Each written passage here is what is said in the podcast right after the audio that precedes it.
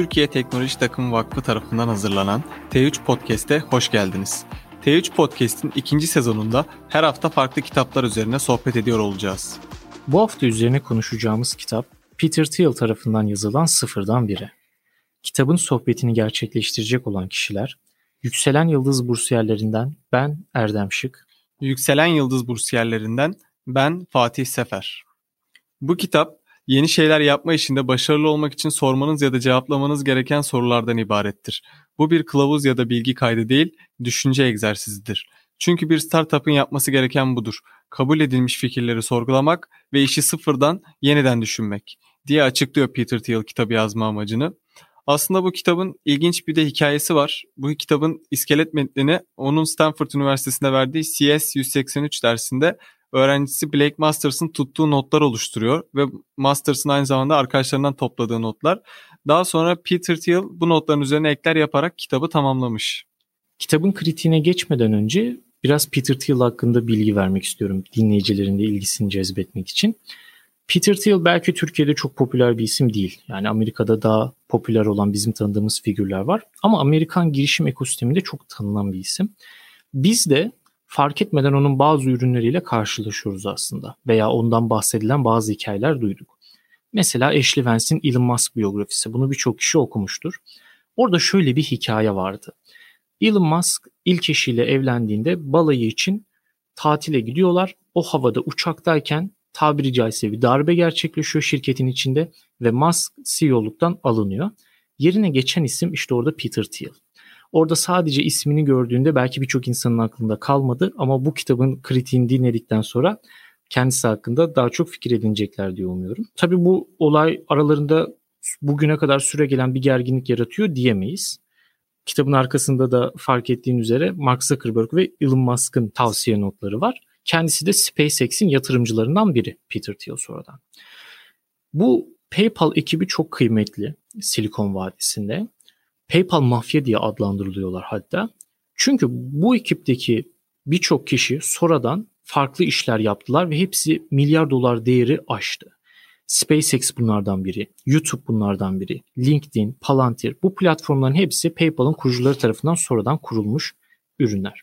Ve yine popüler kültürdeki yansımalarına bakarsak Silicon Valley diye bir dizi vardı HBO'da. Orada Peter Gregory isimli bir karakter vardı.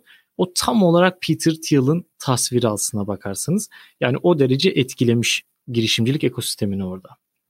Kitabın ismiyle devam edelim. Sıfırdan bire. Kitabın ismi gerçekten dikkat çekici. Aynı zamanda ilham verici bir noktadan alıyor Peter Thiel kitabın ismini. Kitap boyunca da sıfırdan bire giden bir şirketin nasıl kurulacağını, neler yapılması gerektiğini anlatıyor. Geleceğe giderken ilerlemenin iki farklı bir şekilde gerçekleşebileceğinden bahsediyor. Bunlardan biri yatay ya da kapsamlı ilerleme ki Çin son zamanlarda buna dünyadaki en büyük örneklerden biridir. Açıkçası biraz da taklitle beraber birçok aynı ürünü geliştirerek küreselleşiyor. Yatay bir ilerleme sergiliyor. Biri de dikey ya da yoğun ilerleme. Yoğun ilerleme ya da dikey ilerleme ise kimsenin yapmadığı bir şeyi yapmak.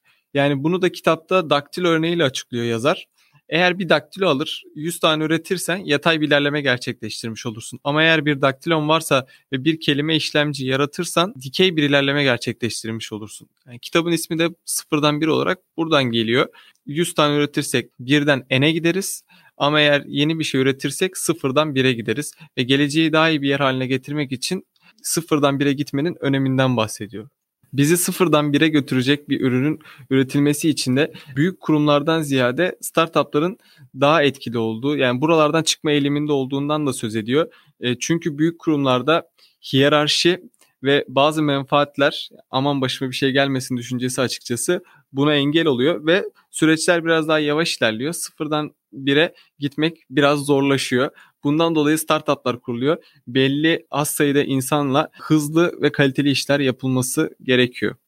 Kesinlikle. Bugün tanıdığımız birçok startupta aslında küçük, hacim olarak küçük olsa da yüksek performanslı ekip üyelerinden oluşuyor. Aynen zaten kitabın ilerleyen bölümlerinde de yazar e, şundan bahsediyor. Startup'ın yönetim kurulunun da tam şu an rakamları hatırlamıyorum. Kitabın içinde yer alıyor. Belli bir sayıda kişiden oluşması ve şirketin de belli bir sayıda kişiyle başlaması gerektiğini, e, fazla insanın daha fazla karmaşaya yol açacağından bahsetmekte. Kitapta Amerikan piyasasından örnekler de veriliyor. İnternetin ilk çıkış dönemlerinden bahsedilerek başlıyor kitap biraz. 90'lı yıllarda oluşan internet girişimleri özelinde konuşuluyor devamında. Özellikle Amerika'da ortaya çıkan bu internet girişimleri çok büyük devleri borsada 2'ye 3'e katlayarak şirket değerlemelerini üst seviyelere çıkarıyorlar. Bunu gören bir sürü insan da bilgili bilgisiz hatta maaşları maaşlı işlerini bile bırakanlar oluyor. Pek kuvvetli temellere dayanmadan şirket açıyorlardı. Ta ki Nisan 2000'deki e, borsa çöküşüne kadar. Bundan sonra insanlar biraz daha yavaşladı bu işlere girmekte ve kendilerine bazı dersler çıkarttılar açıkçası. E, kademeli ilerlemek, e, yalın ve esnek olmak, rekabeti geliştirmek ve ürünlere odaklanma konusunda. E, çünkü bu iş akıl almaz noktalara gitmişti. E, Silikon Vadisi'nde her hafta bir startup'ın lansman ya da işe giriş partisi verilmesi, vermesinden söz ediyor yazar ve e, bunun insanların gözünü boyadığını, herkesi bu işe çektiğini ama sonunda nasıl patladığından da bahsediyor. Az önce dokmalardan bahsettim. Belli dersler çıkarttıklarından işte yazar derslerden de açıkçası vazgeçilmesi gerektiğini ama tam zıtlarının da yapılmaması gerektiğini söylüyor. Çünkü bunlara bağlı kalırsak bizim önümüzde e, gelişmemizi engelleyen bazı faktörlerin olacaktır. E, bir nebze de olsa e, bu 90'lar tarzı kibir ve heyecana yani o yıllarda oluşan sıfırdan bire ve geleceğe güvenli ulaşmak için ihtiyacımız olan teknolojiyi üretmeye çalışan insanlara bazen de biraz benzememiz gerekiyor açıkçası. Bence doğru da söylüyor bu konuda. Kesinlikle. Yine en radikal fikirlerinden biri tekel oluşturma konusunda söyledikleri. Kapitalizmin temel tezlerinden biridir. Serbest piyasa olduğu müddetçe gizli el ismini verdikleri bir kanun vardır. Rekabet olur, piyasada fiyatlar bir şekilde dengelenir. Devletin vesaire fiyat belirleme konusuna karışmasına gerek olmaz. Ne kadar rekabet olursa o kadar iyi olur tüketiciler için diyor ama Peter Thiel burada farklı düşünüyor sanırım. Evet kesinlikle farklı düşünüyor. Özellikle bu kısmı üzerinde de e, biraz uzun bir şekilde duruyor kitapta. Rekabetten e, mükemmel rekabetten bahsediyor öncelikle. Fiyatlar dengeye ulaşıyor ama firmalar farklılaşamıyor ve aynı homojen nesneyi satıyorlar. Örneğin uçak bilet örneği de veriyor kitapta. Bu koşullar altında hiçbir firmanın e, birbiriyle uğraştığı için daha çok gelişmeyi göz ardı edip birbiriyle uğraş, uğraştığı için uzun vadede ekonomik kar elde edemeyeceğinden bahsediyor. E, mükemmel rekabetin aksine tam tersi e, tekelleri koyuyor. Rekabetçi bir firma pazar fiyatına satış yapmak zorundayken ama tekel firma örneğin Google gibi e, şu anda arama motoru piyasasının yanlış hatırlamıyorsam %65'lik bir kısmını elinde bulunduruyor Google ve tekel bir firma. Bu firmalar kendi ürünlerinin fiyatlarını kendileri belirlerler. Böylelikle rekabetten kaçınmış olurlar. Ve tekel firmalar her zaman onlarla uğraşılmasın diye dışarıya e, hükümete, kamuoyuna sanki birçok rakiple baş başa mücadele ediyormuş gibi gösteriyorlar açıkçası kendilerini. Rekabet içinde olan firmalar ise tam tersi biz kendi başımıza zirvedeyiz derler o rekabeti kazanmak için. Google işte dediğimiz gibi az önce buna verdiğimiz örneklerden en büyük örneklerden. Çünkü dünyada en çok arama yapılan arama motoru diye reklam verdiğini hiç gördük mü? Görmedik. Bu bölümü okuduktan sonra bayağı aydınlanma yaşamıştım açıkçası. Bunlardan bahsettikten sonra. Peter Thiel üstüne basa basa rekabetten kaçınmayı, yaptığımız işi başka bir firmanın yakın bir ikamesini sunamayacağı kadar iyi yapmayı tavsiye ediyor kitabında. Yazarın kendisi de aynı zamanda PayPal'ı kurduğu dönemlerde en büyük rakibi olan X.com var.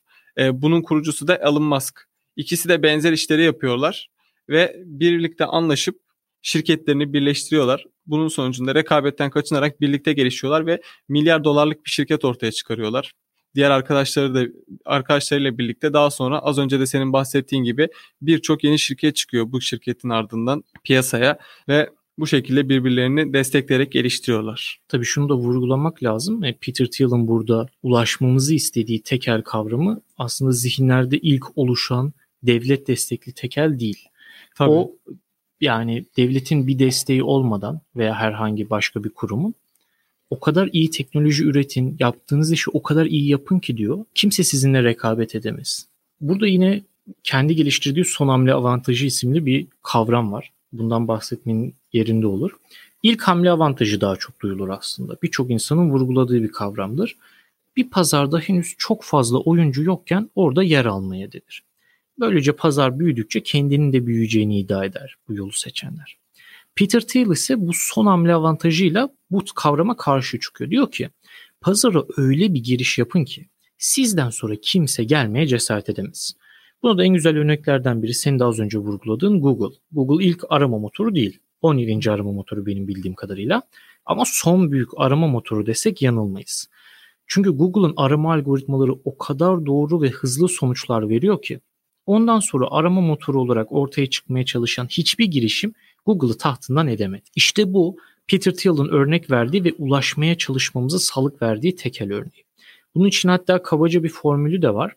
Sizin ürününüz diyor tekel oluşturabilmek için piyasadaki ürünlerden 10 kat daha iyi olmalı. Bu da minimum. Bu herhangi bir özelliği bakımından olabilir. Fiyat olabilir, hız olabilir, kalite olabilir.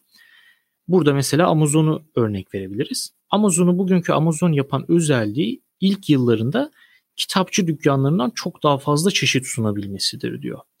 Çünkü bir dükkanın varsa fiziksel sınırların var. Kaç kitap koyabileceğin belli. Ama Amazon depolardan direkt evlere kargo gönderdiği için bütün çeşitleri internet sitesinde listeleyebiliyor. Sipariş verildikçe yönlendiriyor. E, bunun ardından kitap piyasasında kendisini kanıtlıyor. Sonra CD alanına açılıyorlar vesaire. Bugün de rakiplerine göre en çok özel, övülen özelliklerinden biri kargo ulaştırmadaki hızıdır. Yani Peter Thiel'a göre mevcut çözümlerden 10 kat daha iyi bir çözümle gelirsek uzun yıllar boyunca tekel karının keyfini çıkarabiliriz. Bunun insanlığın gelişimi için de önemli olduğunu söylüyor. Yarını düşünen, öbür çeyreği düşünen bir şirketin insanların toplam refahını arttırmak için gerekli aksiyonları alamayacağını vurguluyor. Bu kısımda şirketin e, sattığı ürün açısından ilk giren ya da son giren şirketin de olmasının da bir önemi yok. Yanlış duymadıysam. Kesinlikle. E, ilk giren şirket de son hamleyi tekrar kendi devam ettirerek yapabilir. Son giren şirket de güçlü hamlelerle bunların önüne geçebilir. Değil Aynen mi? öyle. Kesinlikle. Yine kitaptaki en ilgimi çeken bölümlerden biri şanstan bahsettiği bölüm aslında. Bu aynı zamanda kitabın çevrim içi ortamlarda da en çok eleştirilen tartışılan bölümlerinden. Benim de hayatım boyunca dönem dönem farklı taraflarında yer aldığım bir tartışma var. O da ne?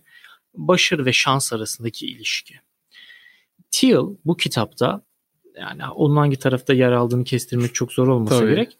Şansı reddetmiyor ama başarının da sadece şansla açıklanabilecek kadar kolay bir kavram olmadığını iddia ediyor.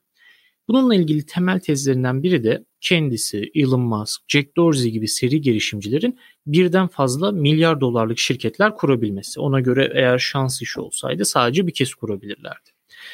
Onların üzerindeki tartışmaları bir yana bırakırsak bu bölümde çok ilginç tarihsel ve sosyolojik analizleri var Peter Thiel'ın.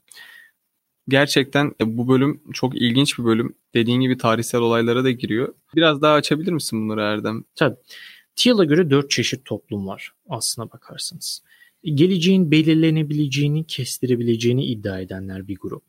Bunun aksi grup kaderci diyebileceklerimiz. Bir de bu iki özelliğin iyimserlik ve karamsarlıkla kombinasyonları. E içlerinde en kötü bulduğu kombinasyonla başlayalım. Belirsiz gelecek inancının ve karamsarlığın hüküm sürdüğü toplumlar. Buna günümüz Avrupa'sını örnek gösteriyor. Bu sebeple Avrupa'nın da dinamizmini kaybettiğini ve bürokratik sıkışmalardan can çekiştiğini düşünüyor. E, günümüz Çin'in ise belirli geleceğe inanan yani hayatın akışına müdahale edebileceğine inanan bir topluluk ama karamsar olarak tasvir ediyor. Yarın için çok çalışmaya özen gösterseler de kazandıklarının kaybedilebileceğine dair yoğun bir endişe duyduklarını belirtiyor. Günümüzdeki Amerika Birleşik Devletleri'ne belirsiz gelecek ve iyimser yaklaşıma sahip olarak niteliyor. Geleceğe yönelik iyimserliklerini olumlu bulsa da bunun kendi kendine oluşmayacağını o yüzden tarihin akışına müdahale etme istek ve arzusunun tekrar tesis edilmesi gerektiğini savunuyor. Son grup ise 1950-60 arası Amerika Birleşik Devletleri. Belki de bu kitabın yazılma sebebi de o dönemki ruhu canlandırmak aslında.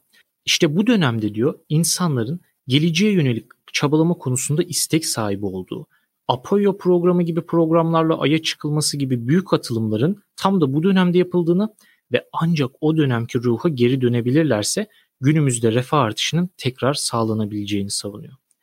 Tekrar o günlere dönme konusunda da önerisi kaderci ve karamsar seslerin bastırılması ve ilerlemeci yaklaşımların daha çok konuşulması. İşte yine burada da Malcolm Gladwell gibi kişileri isimlerini vererek eleştirdiği ve bu eleştiriyi yüzeysel bir şekilde yaptığı konusunda da tepki çekiyor. Sözü tekrar sana bırakmadan biraz bu parayı takip etme ve sırlar konusunda söylediklerine de değinmek istiyorum. Bu Thiel'a göre şu üç terimi anlamak önemli. Standartlar, sırlar, gizemler. Bu standartlar dediği hepimizin okulda edindiği temel bilgiler. Mesela Pisagor teoremini üçgenlerde bunu örnek verebiliriz. Belki Pisagor bulduğunda çok büyük bir kavramdı bu. Matematik dünyasını kökünden değiştirdi ama günümüzde ilkokulda öğreniliyor. Bu bizi diğer insanlardan ayrıştırmıyor artık. Diğer uç ise standartların diğer ucu gizemler. Bunlar da doğruluğun yanlışlığını kesin olarak öğrenemeyeceğimiz iddialar. Burada da sicim teorisini örnek veriyordu hatırlarsan. Sırlar ise bu ikisinin arasında ve gizemlere daha yakın bir yerde duruyor. Herkesin kavrayabileceği kadar basit değiller ama üstesinden de gelinebilirler. Ve gelinirse de bunu başaran kişilere büyük ödüller verecek olan problemler olarak niteliyor. Parayı takip edin bölümünde de işte bu sırların peşinde olan şirketleri bulmanın öneminden bahsediyor. Temel bir finans bilgisi vardır mesela. Sepet yapmak denir. Asla tüm birikimini tek bir yatırım aracına bağlamamak ve portföyünü çeşitli tutmak üzerine.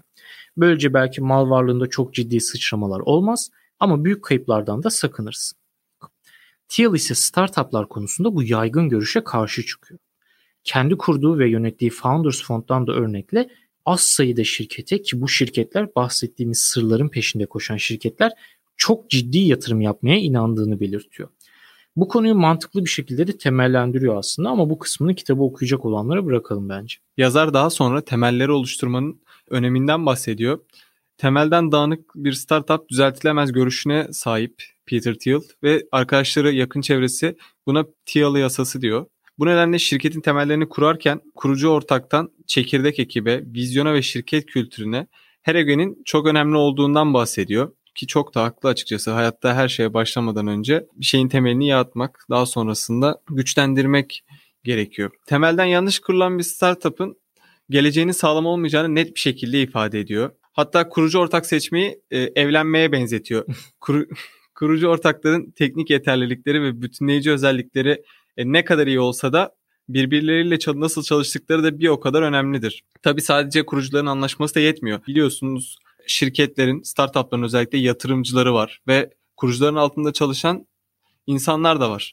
E, bu insanların da yani şirket yatırımcıları, kurucuları, yönetici ve diğer çalışanlar arasındaki uyumun da çok iyi olması gerekiyor. Bu insanların belli özellikleri var mı? Mesela gelir konusunda ne düşünüyor? Gelir konusunda öncelikle burada çalışmaya başlayan insanlara genelde şöyle bir teklif yapılıyor.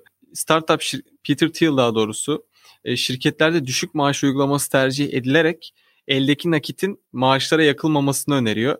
Bundan dolayı e, maaş yerine hisseyle çalışmayı tercih eden insanlarla çalışmayı istiyor yani kendi kaderini şirketin kaderine bağlayacak bir yerde. Aynen, o şekilde. E, çünkü nakit gelecekten çok bugüne dairdir. Hisse nakit gibi likit değildir. Belli bir şirkete bağlıdır. Bu şirket başarılı olmazsa değersizdir. Yani tam olarak bu sınırlar dolayısıyla güçlü bir araçtır hisse. E, şirketinde bir paya sahip olmayı, nakit al, almaya yeğleyen herkes uzun dönemli bir tercih ve gelecekte şirketin artan değerine e, bağlılığını ortaya çıkarıyor. Hisse mükemmel de teşvikler oluşturmuyor. Ama bir kurucunun herkesi şirkette geniş bir biçimde odaklanmış olarak tutmasının en iyi yoludur. Yani hissesi olan insan şirketi kendi kurduğu bir şirket gibi olarak görüp onun için son ana kadar çalışmasını devam ettiriyor. Bu şekilde açıkçası şirket kurulurken çalışanlara, kuruculara paylar dağıtılarak şirket devam ettiriliyor. Ve ideal şirket kültüründen de bahsediyor aynı zamanda. İdeal şirket kültürü nasıl olmalıdır sorusuna hiçbir şirketin kültürü yoktur. Her şirket bir kültürdür diye ifade ediyor Peter Thiel. Yani diyor ki bu insan kaynaklarının kültür oluşturma çalışmalarına vesaire karşı çıkıyor aslında.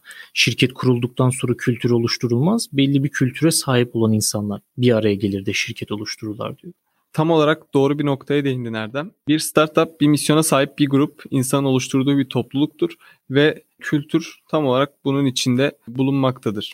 Devamında ise e, şirketi kurduktan sonra işe alım için dikkat edilmesi gerekenler, çalışanların ortak özellikleri, giyim tarzları, görev dağılımı yaparken önemli noktalar gibi konulara değiniyor ki bence çok dikkat çekici konular. İşe alım çok önemli ve temel bir noktadır bir startup için. İşe alırken yetenekli ancak sadece yeteneği değil, uyumla ve keyifle çalışabilecek kişiler seçilmelidir. Aynı zamanda yetenekli ve uyumlu çalışmayı düşünebileceğin kişileri ikna yolları nelerdir? Bu da önemli bir konu. Çünkü gerçekten önemli bir üniversiteyi bitirmiş, kendine yatırım yapmış, eğitimler almış herhangi bir insanı büyük şirketlerden de teklif varken kendine çekmek zordur. Şirketin bunun için bir şeyler yapması gerekmektedir. Bu ikna yollarından da biraz bahsediliyor. Okuyucunun da buraları dikkatli okuması gerekli.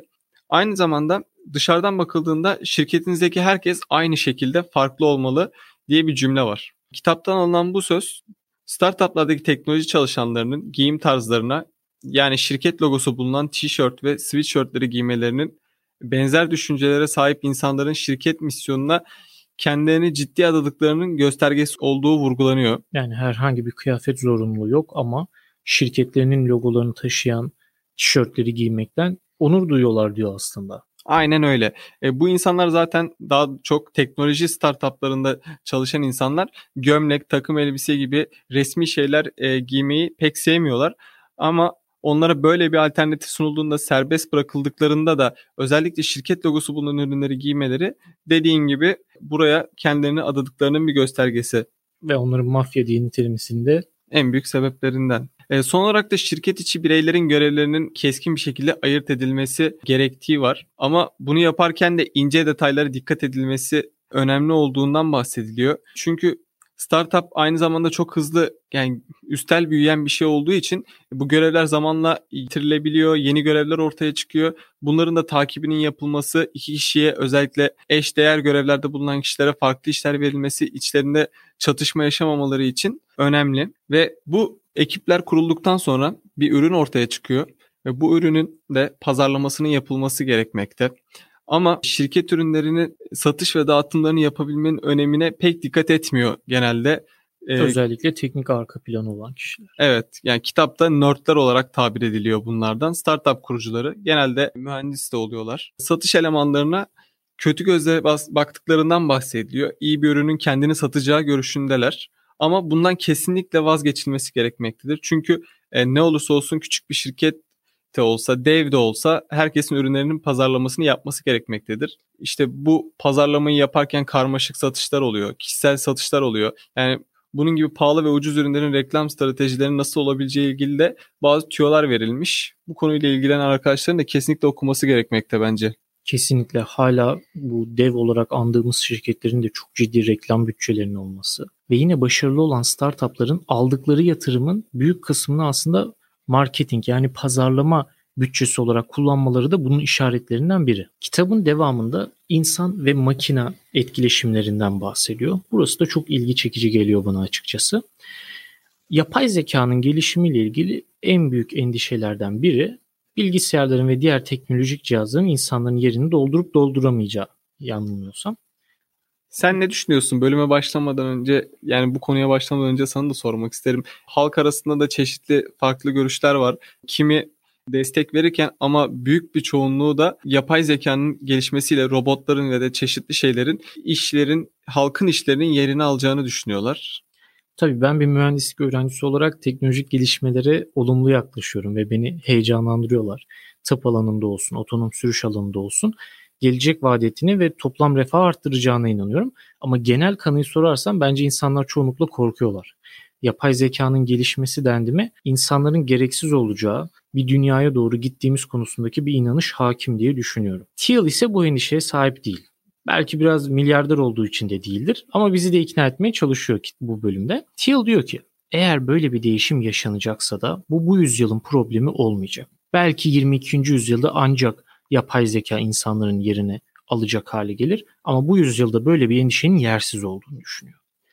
Ona göre insanların ve makinelerin farklı alanlarda diğerlerine göre üstün olduğu alanlar var. Ve bu ikisini de kıymetli kılıyor. Bilgisayarlar örneğin hesaplama konusunda kuvvetli. İnsanlar ise karar vermede daha ediyor ona göre. Burada da güzel bir örnek var.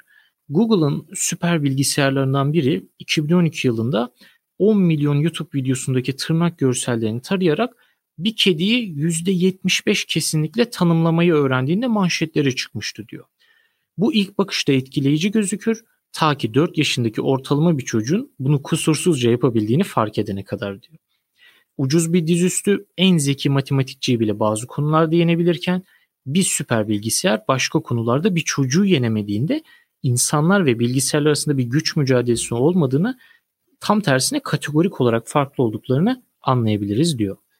Yani insanlar ve bilgisayarlar, yapay zekalar birlikte çalışarak çok daha güzel işler başarabilirler. Hesaplama kısmını belli bilgisayarlar yaparak ve işin diğer kısımlarını insanlar yaparak makinelerin yapamayacağı kısımlarını yaparak daha yaratıcılık gerektiren. Aynen öyle. Daha iyi işler yapabilirler. Bundan dolayı da açıkçası halktan insanların çok korkmasına gerek de yok diye düşünüyorum ben de. Kesinlikle. Ben de olumlu yaklaşıyorum açıkçası.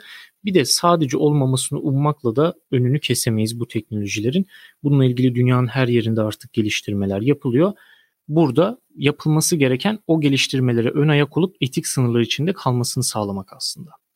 Kitapta yine bugün ele alamayacak olsak da okuyucuların ilgisini çokça çekeceğini düşündüğüm temiz enerjiden ve kuruculuğun özelliklerinden bahsettiği kısımlar da var aslında. Ama bu kısımları da dinleyicilerin kitabı okuma motivasyonu olarak bıraksak yerinde olur diyerek bugünkü kitap sohbetimizin sonuna geldik. Bu kitabı açıkçası ben girişimci olma niyeti olan olmayan herkese tavsiye ederim. Sadece bir girişimin nasıl kurulacağı ile ilgili değil, geleceğin nasıl olacağı ile ilgili de birçok fikir veriyor diye düşünüyorum okuyuculara. Ben de katılıyorum. Aynı zamanda belli bir kesimin okuması gerekmiyor. Yani bir mühendis olsun ya da bir reklamcı olsun herhangi bir bölümden biri de bu konulara ilgili olan kitabı okuyabilir. Kesinlikle tavsiye ediyorum. Kendini de geliştireceğini düşünüyorum. Yeni bölüm duyurularımız için sosyal medya hesaplarımızı takipte kalmayı unutmayın. Hoşçakalın. Hoşçakalın.